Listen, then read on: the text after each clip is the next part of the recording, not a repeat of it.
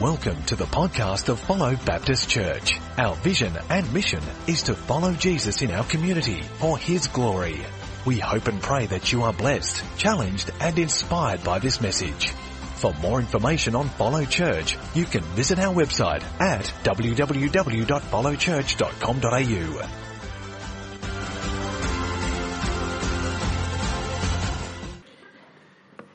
Promises can be powerful. That's the title of my message this morning. If you're a note taker, you can write that down. Promises can be powerful, but they can also be painful when they're broken. I occasionally order things online, um, whether it's a book from Koorong or whether it's an item from eBay, and I'll order it online. And I've learned over the years it's probably not a good thing for me to do because I struggle with patience. I'd be better off just going and getting the item and coming home when I want it. But sometimes I fall for the same old trap and I order something online. And when you order something online, it comes up with these three letters on the screen. They are the letters ETA, which means estimated time of arrival. And in some ways that can be really helpful, but in other ways for me it can be really annoying because when I see ETA, I translate that as a promise. That when they say ETA, that my item's going to come on that day, and if there's any estimation going on, it means it's going to come earlier, not later. And so I take that to the bank as an ETA and I expect my item to come on that particular day. And so because of my impatience, I'll be at work, generally speaking, and I'll ring Kim up at lunchtime and I'll say, Kim, has the package arrived? And she'll say, uh, no, the package hasn't arrived. And I'll say, are you sure there's not a slip at the front door that says we need to now go pick it up at the um, post office because you had an insanely long shower and you couldn't hear the postie come? Uh, is it actually there? And she'll go and look and she'll say, no, that wasn't in my notes. I'm very unwise when I don't stick to the notes. So I get myself in all sorts of trouble. But she'll say, no, no, there's no note there. And so I'll go back to work and I'll think that's okay. It must be coming in the afternoon.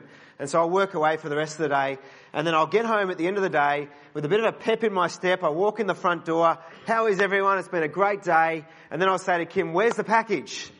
And often she'll say, it hasn't arrived. And that same thing can go on day after day after day. And that item that I've spent my whole life not having, I now feel like I can't go another day without it. Does anyone, you know, feel my pain? I feel this overwhelming sympathy coming from you today. Um, that's, sorry, underwhelming sympathy coming from you today. And I think you'll understand that there's a little bit of irony. Because I'm talking about a broken promise that can be hurtful, but that's a broken promise at a very superficial level. And I think a lot of us depending on the item, obviously. But a lot of us have experienced broken promises at a much less superficial, a much deeper and more painful place. For some of you, it's happened in a marriage.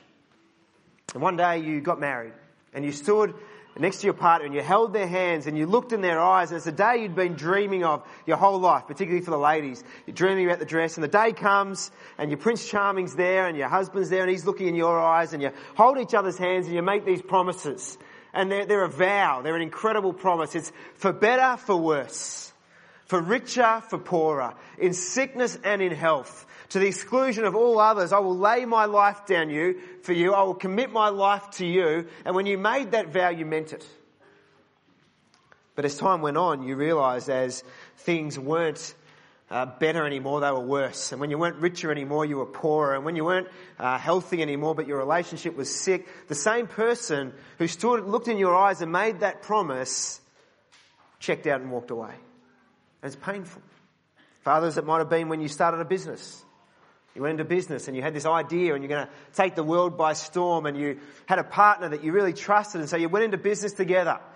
And you're going to make a lot of money and you're going to do a lot of good things and you came to the day where you signed the contracts and you got out your promise pen and you wrote down your signature and you scribbled it there and then you handed your special promise pen to the other person and they took it and they scribbled their signature on the line as well. And both of you committed in partnership to do everything it would take for this to succeed that you would be honest, that you would work with integrity, that you would do your part.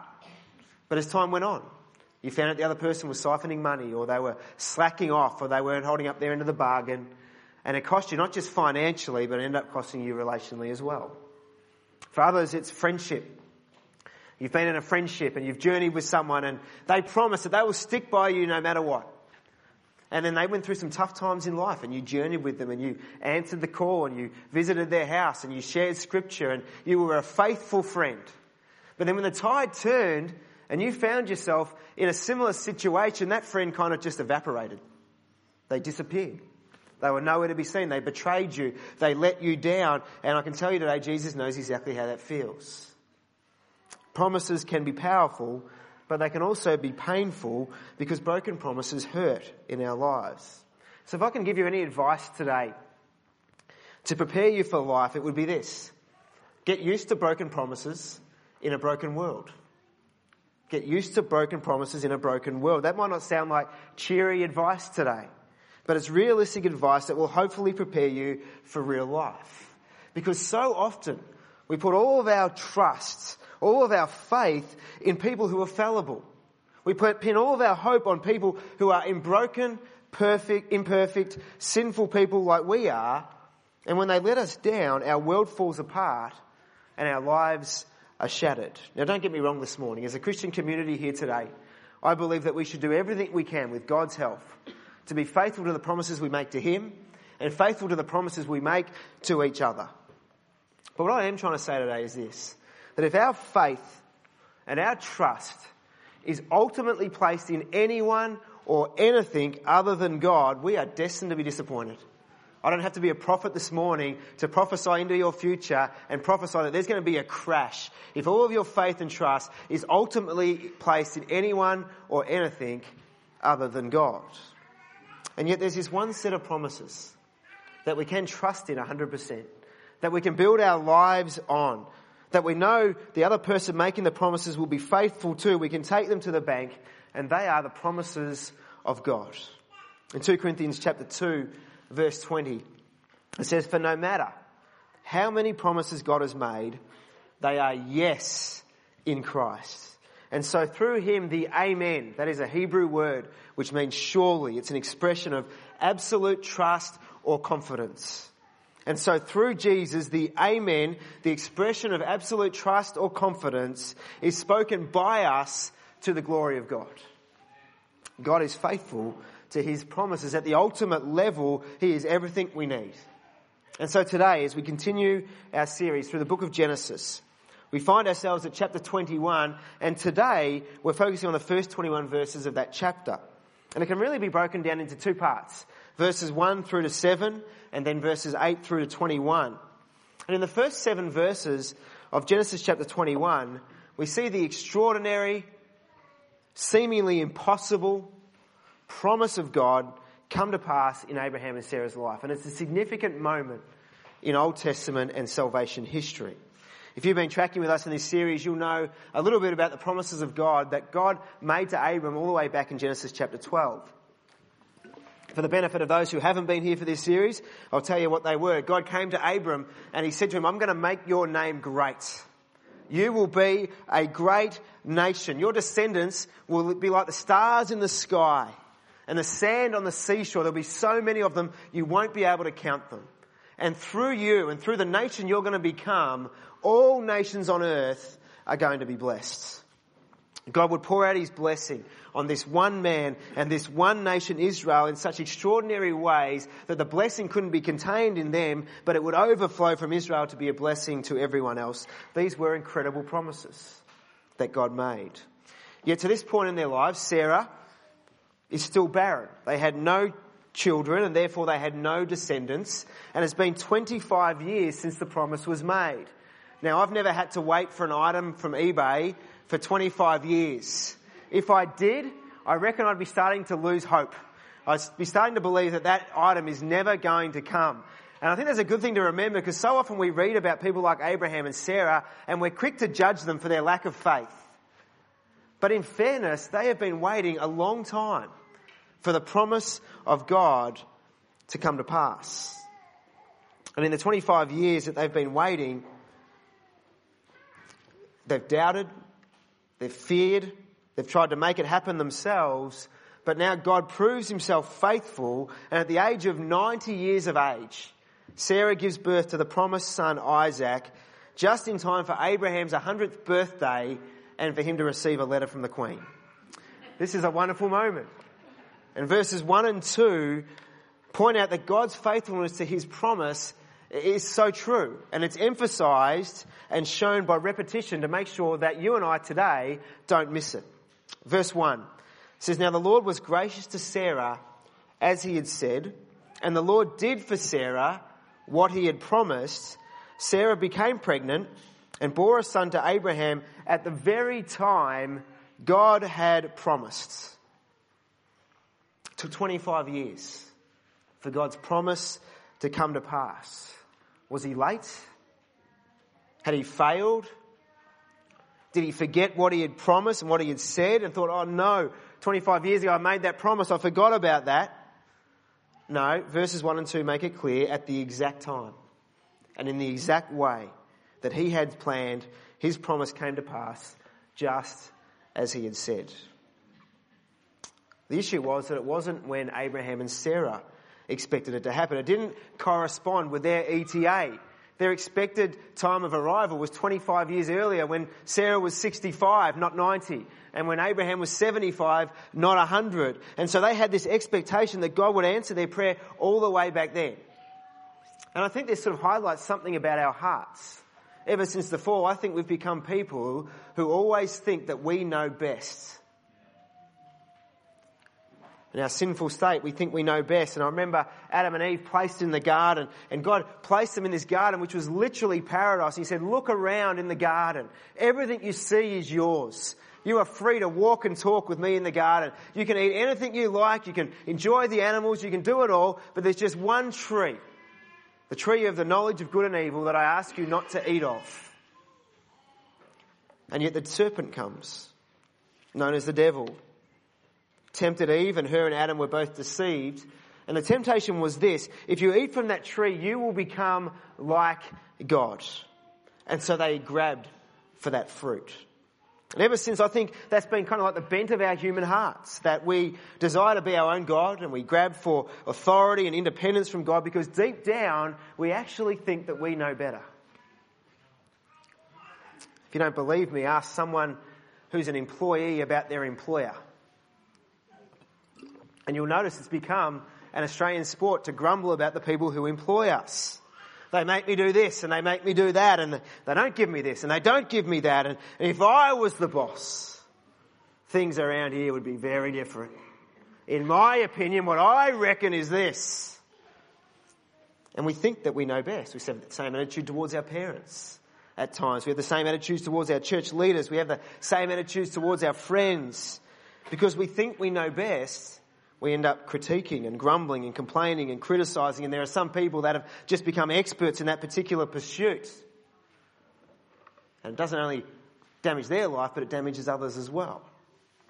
Now, there may be some times when we do know better. There may be circumstances that we've had certain experiences and we know what the answer may be, and some other people may not see it, and that is true.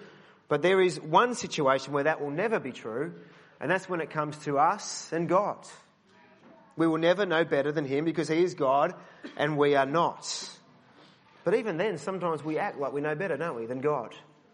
Well, if God's a God of love, why is there so much suffering in the world? If I was God, I would get rid of the suffering. My son wouldn't have diabetes. My wife wouldn't have a heart condition. If I was God, I'd answer prayer at this time and in this way. I'd do this and I'd do that and things wouldn't be such a mess. They'd be so much better around here. But the truth is, Today you might be awfully grateful that I'm not God. Because even though I think I know best, if I was God, I can guarantee you I would stuff it up in no time. And here's another truth this morning that might hurt. I'm going to say it anyway. I'm mighty glad that none of you are God. Because if I would stuff it up, imagine what you would do. Because deep down I think I know better, right? That's, that's our human heart, isn't it? That we know best. And so I'm really grateful that none of you are God, and you're really grateful that I'm not God. that is not an appropriate time for an amen. It was one sentence earlier. Yeah. It's like one of the Muppets over there. Earlier in the series, we talked about the promises of God. And the problem I highlighted then, I'll highlight it again this morning, is this, that sometimes, because we think we know best, we expect God to work to our expectations. But God's faithful not to our expectations, but to his promises. God was faithful to his promise to Abraham and Sarah, not to their expectations of the promise. And we're no different. We have these expectations and we even sometimes frame it um, with the terminology that God told me that he would do this. And then when he doesn't meet our expectations in our timeline, in, in our way, we judge God based on our expectations, not on what he's promised. And then we get angry at God because he didn't do what we thought he would do. But nowhere in scripture does it say that God will meet our expectations. What he does guarantee is that he'll be faithful to his promises. And so the questions become for us today, what are you actually waiting for in your life? What are you believing for? What are the desires of your heart? And that opens up another series of questions, and that is, what, how are you actually living while you wait for those things? Are you waiting in faith, trusting God? Or are you discouraged because they haven't happened according to your timeline? Have you given up hope? Are you angry with God because He has not met your expectations? Why doesn't God answer prayers the way we expect? Why does He seem to answer some prayers and not others in the way that we expect? Well, I don't know the answer to that because I'm not God. But what I do know is this, that Isaiah 55 says that His ways uh, are much higher than our ways. In other words, God sees and God understands things that you and I don't see and don't understand. In 2 Peter 3.8 it says the Lord's never late, that his timing's perfect. And so when I don't understand, I need to come back and submit it again to God in prayer to trust that he is doing what he's promised he's doing, and that is that he is busy working all things together for good for those who love him and those who are called according to his purpose, even if we don't see it right now. Because when we don't understand, God is still faithful. That's who He is. That's His character. That's His nature. And in His own way, in His own perfect timing, He was faithful to Sarah and Abraham. If you look at verse 2, it says, Sarah became pregnant and bore a son to Abraham in his old age at the very time God had promised him. Abraham gave the name Isaac to the son Sarah bore him. When his son Isaac was eight days old, Abraham circumcised him according to the promise as God commanded him. Abraham was a hundred years old when his son Isaac was born to him. Now, if you've been part of this series, you may have noticed throughout the series that laughter has been something that's happened a couple of times in significant moments in this story up until this time. But the time that laughter has appeared has not been a laughter of joy, it's been a laughter of mocking. If you remember in Genesis chapter 17, Abraham laughed at God when God told him he would have a son. It said he fell face down when God appeared to him. He laughed and he said to himself, will a son be born to a man a hundred years old? Will Sarah bear a child at the age of 90? And he laughed to himself. He said, come on God, give it a spell. It's not going to happen. You promised it ages ago. It hasn't happened. In the next chapter, we remember the three visitors came to Abraham, the Lord and two angels, and they appeared to Abraham and Sarah was doing what a lot, a lot of wives do really well. She was eavesdropping in the tent next door. And God spoke to Abram and said, when I come back in 12 months and visit you, your wife Sarah will have a son. Sarah was listening in the tent and it said that she laughed to herself as she thought, after I have worn out and Abraham is his old man, will I now have this pleasure? you gotta be kidding. 25 years ago would have been good. It hasn't happened. It's not going to happen now. Then the Lord said to Abraham, why did Sarah laugh? And say, will I really have a child now that I am old? Is anything too hard for the Lord? I will return to you at the appointed time next year and Sarah will have a son. Sarah was afraid, so she lied and said, I did not laugh. But the Lord said, yes, you did laugh. Sarah said, I didn't laugh. The Lord said, You're Sarah. I'm the omnipresent Lord. I'm everywhere. Trust me when I say, you laughed. Scoffing at God. Giving up hope, thinking this is never going to happen. It's a joke that we'd actually hold on to these promises. But as we look at verse 6 today, we see that the laughter completely changes. Sarah said, God has brought me laughter no longer laughing and they're mocking in their own strength, but God has brought me laughter and everyone who hears about this will laugh with me. And she added, who would have said to Abraham that Sarah would nurse children? Yet I have borne him a son in his old age. This is now a laughter of pure, overflowing joy. God, you are so good. God, you are so faithful. God, you can do all things. And Isaac is born and they name him Isaac, which ironically means he laughs. And so Isaac, every day for the rest of their lives, is a constant reminder that God laughs in the face of the supposedly impossible. And he laughed in the face of the impossible in their lives, and he does the same in ours. And so we can trust in God, who is faithful. Did it in their lives, he can do it in ours as well. And so the first seven verses remind us that God is faithful to his promises in his time and in his way, and so we need to trust him. But the next 13 verses show us that God is faithful even when we don't trust Him in the times that we make mistakes. This ties in really well with Ray's communion talk today. If you remember back to chapter 16, Sarah and Abraham had given up hope that this promise would ever come to pass. And they decided to take it into their own hands and that they would make the promises of God and the promise of descendants come to pass in their own way. And so Sarah was barren. If you remember, she suggested to Abraham that Abraham take her slave woman, sleep with her, and build a family through her.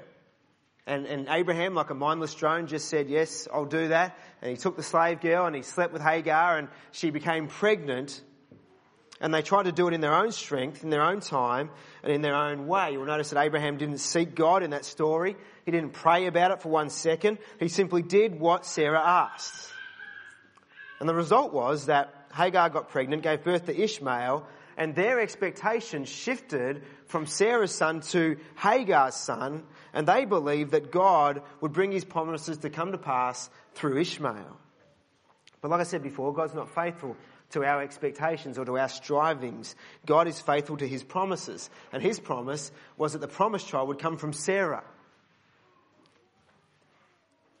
And so it's obvious that this human striving apart from him was never going to work. And so we fast forward 15 years later, or 25 years later now, and the consequences of their disobedience are still felt profoundly every day.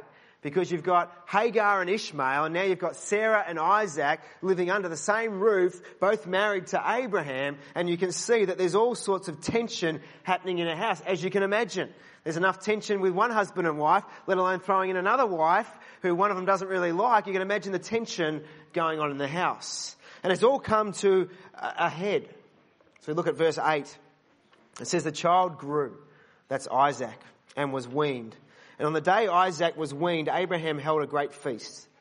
But Sarah saw that the son whom Hagar the Egyptian had borne to Abraham, that's Ishmael, was mocking her son. And she said to Abraham, get rid of that slave woman and her son. For that woman's son will never share in the inheritance with my son Isaac. And so here's Ishmael uh, mocking Isaac, and the Hebrew word is a really strong word. It's the word arkak, orkak, which means to make sport of, to derive, to mock continually, or to scorn in contempt.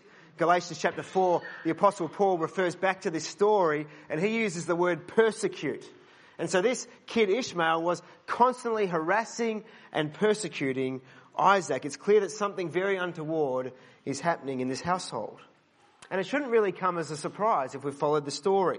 You might remember when Ishmael was conceived, God went to Hagar and said that Ishmael will be a wild donkey of a man. It's a great prophecy when you're about to have a kid, isn't it? Your kid's going to be a wild donkey of a kid. And he said that he is going to be one of those kids that everyone will be against. He will be against everyone and he will live his whole life in hostility. And so you can only imagine what this kid has been like in the household. He would be, you know, one of those hyperactive kids, one of those nasty, nagging, niggling kids. He would be a sinister kid. He'd be beating up on people. He probably never sleeps. He's out of the neighbourhood throwing rocks at old ladies. He's just causing all sorts of trouble. He's got his magnifying glass and he's frying ants and he's pulling the legs off bugs. He's just one of those kids that's always causing trouble. You might be thinking to yourself today, maybe my child's a descendant of Ishmael. And maybe he is, I don't know. But he was one of those kids. And it's been going on for years in this house. And Sarah is up to here with it. She is so sick of it. Because at this stage, Ishmael is about 18 years old. How do I know that? Because I passed general mass in year seven. Just. But I know that when Ishmael was born, Abraham was 85, and when Isaac was born, he was 100, and kids were weaned for two years, but usually three, and so 15 plus three, year seven general mass, is 18. And so Ishmael was around about 18 years of age, and so this 18 year old man to be continually mocking and persecuting a three year old child probably shows you something about their character and their disposition. And Sarah's just had enough. Her son is being harassed, her precious boy. This promise has come to pass, and she is sick to death of her son being mistreated, and she doesn't want to share her inheritance with that little punk that's causing all the trouble. And so she comes up with this idea and she says, let's just get rid of them. Now, in ancient times, a slave was entitled to the inheritance, or part of the inheritance. But there was one way you could get away with that, and that is that they could give it up in exchange for their freedom. And so Sarah in this story sees an open door, an opportunity. We get rid of that woman, we get rid of her pesty son, and at the same time, the tension's gone, but we get to keep the inheritance. It's a win, win, win. But Abraham's not really buying it. He wasn't convinced that this is the right thing to do. And in verse 11, it said the matter distressed Abraham greatly because it concerned his son. Yes, he's been a handful. If you've got a kid who's a handful, you know at times they can drive you bonkers, but you love them. And this is difficult for him. But God said to him, Don't be distressed about the boy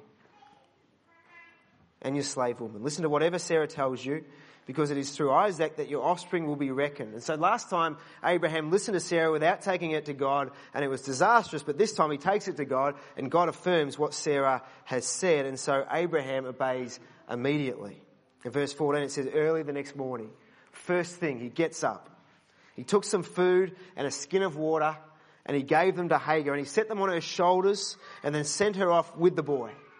She went on her way and she wandered in the desert of Beersheba. And so this would be really hard for Abraham, his son, sending him off away, not to be seen again.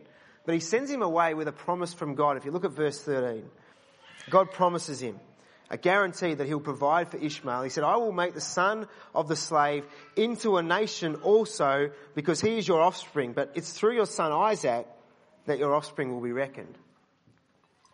Ishmael was not the son of the promise. Ishmael was born as a result of a mistake that Abraham and Sarah made. They strived to do things in their own way. Ishmael came about through their lack of faith in the promises of God. And what I really want to highlight today is this, that even though Ishmael was conceived through a mistake, he was no mistake to God. And I think that's really important for those here today or listening on the podcast and maybe you were born to a mum and dad who just aren't around anymore. Maybe there was a single mum and you've never met your dad or he's let you down. Maybe your parents told you that you were unplanned, a mistake, an accident. Maybe they even said they wish you were never born. If that's you today, I want you to listen. Look at me today and listen. You're no accident. You're no mistake. You are precious. You are loved. You have been created and knitted together in your mother's womb by a God who has created you unique, a God who loves you, and a God who wants nothing more than to be in relationship with you. I think this passage highlights God's concern and love for Ishmael that even though they may have seen him as a mistake, God didn't see him as a mistake. So in verse 14, it says that Hagar went on her way and wandered in the desert of Beersheba. When the water in the skin was gone, she put the boy under one of the bushes.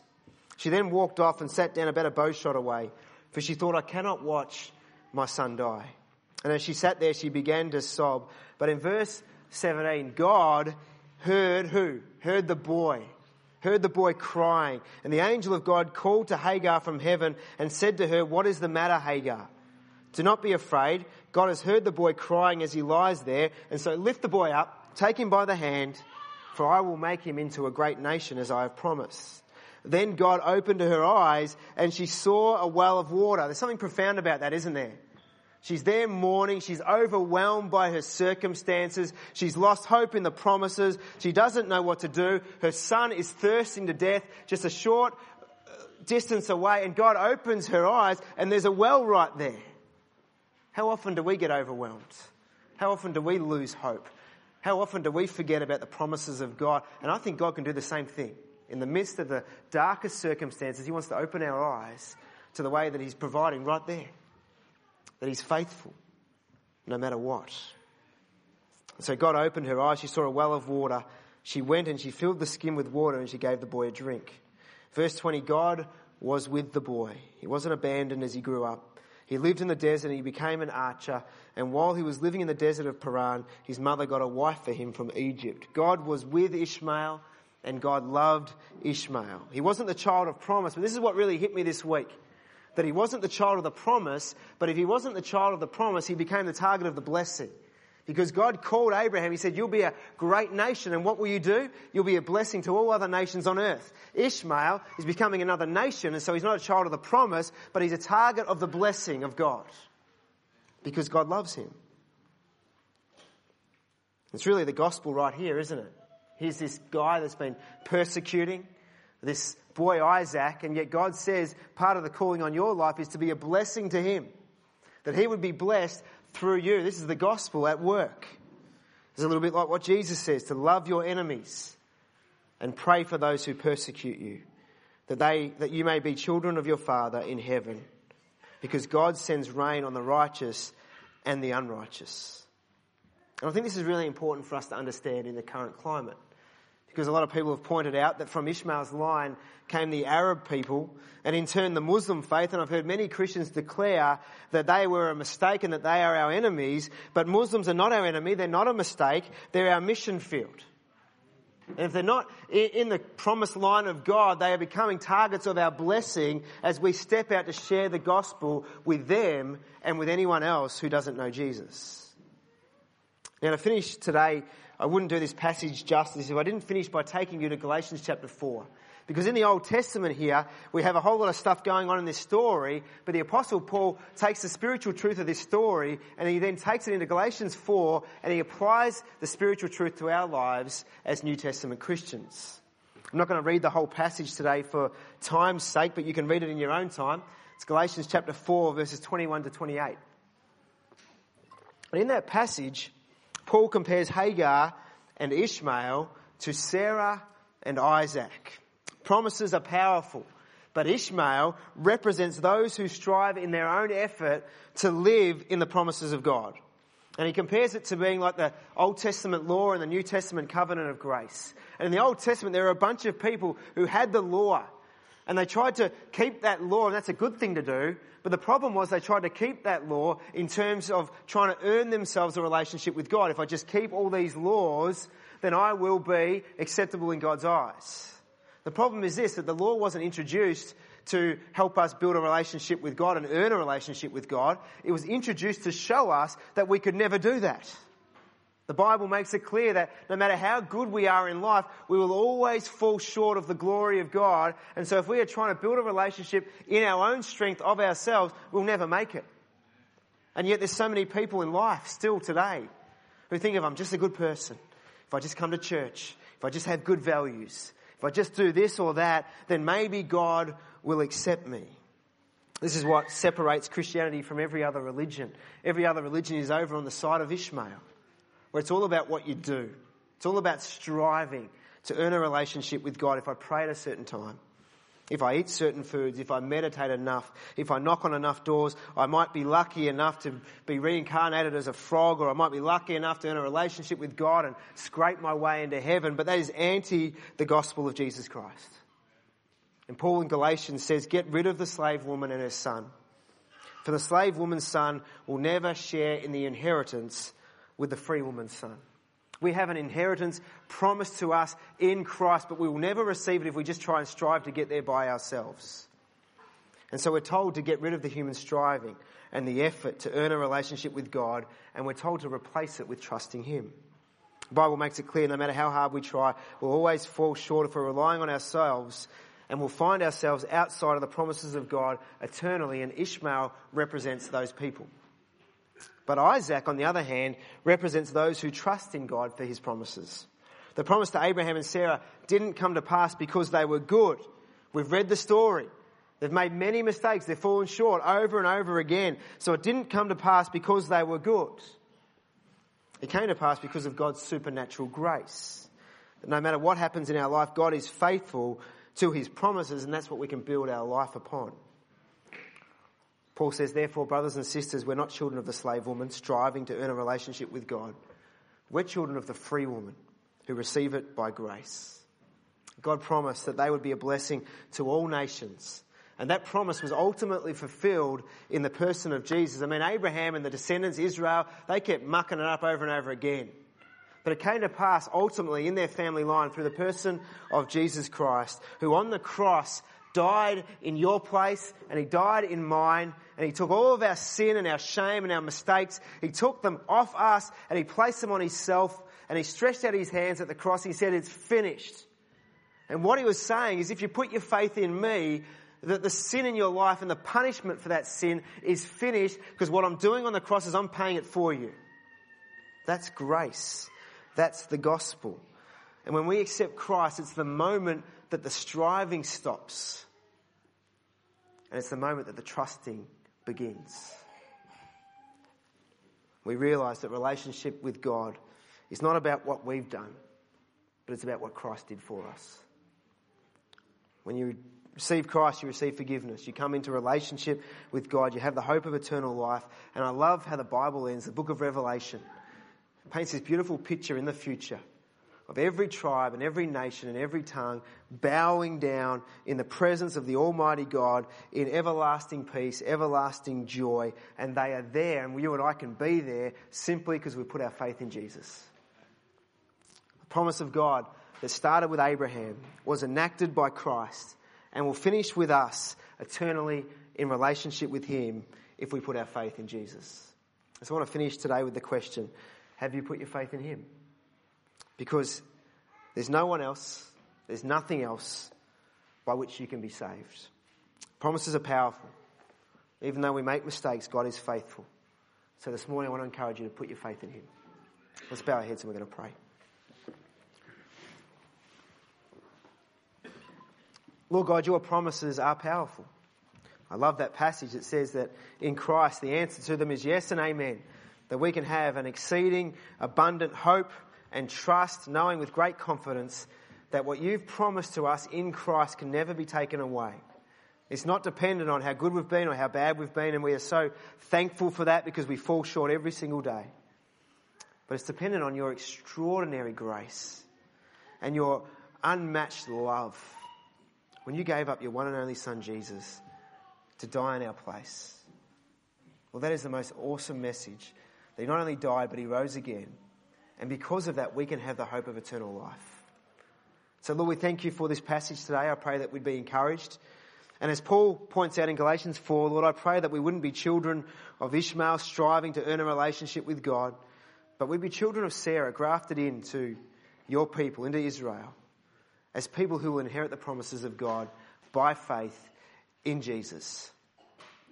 While every head is bowed and every eye is closed, I want to give an opportunity today if you have never accepted Jesus as your Lord and Savior, and maybe you're going through that exhausting process of trying to strive to be better and strive to please God, and you're down on yourself all the time when you fall short. And I want to tell you today that that can stop today. That striving can cease. And the trusting can start as we put our faith and hope not in what we've done, but what Christ did. That doesn't mean that after we accept Christ, we don't strive to live for Him and to be good people. Of course we do. But we don't do it because we're trying to earn a relationship with God. We do it because we're in relationship with God. And there's an incredible peace and freedom that comes with that. I don't know everyone here today and I don't know where you're at with God, but perhaps you've given your life to Jesus before and you've walked away, or perhaps you've never put your faith in Him and today I want to give an opportunity for anyone here, if that's you and you say, I want to start this relationship with God through His Son Jesus, I want to just invite you now to lift up your hand and say, Look, that's me. I want to start this journey. I want to accept Christ as my Lord and Saviour. If that was to be you today, it would be the most amazing moment in your life because it's not the end of the journey, it's the start of it. You can continue to walk with God in your life knowing that you are saved and you are secure in Him. So ask one more time, is there anyone here today? You say, yep, look, that's me. I want to put my faith in him today. We've had a, about four people over the last two weekends say yes, start this journey. If there's anyone here today, I just want to give you that opportunity now. Lord, I thank you for all these people, and I pray for anyone here today that has not accepted you, I pray that you continue to work in their heart, that you would prompt them by your Holy Spirit. And for the rest of us, Lord, I pray today afresh that we would put our trust in you, our faith in you, knowing that you are faithful to what you've promised to us. And that's an incredibly awesome thing. We pray this in Jesus' name. Amen.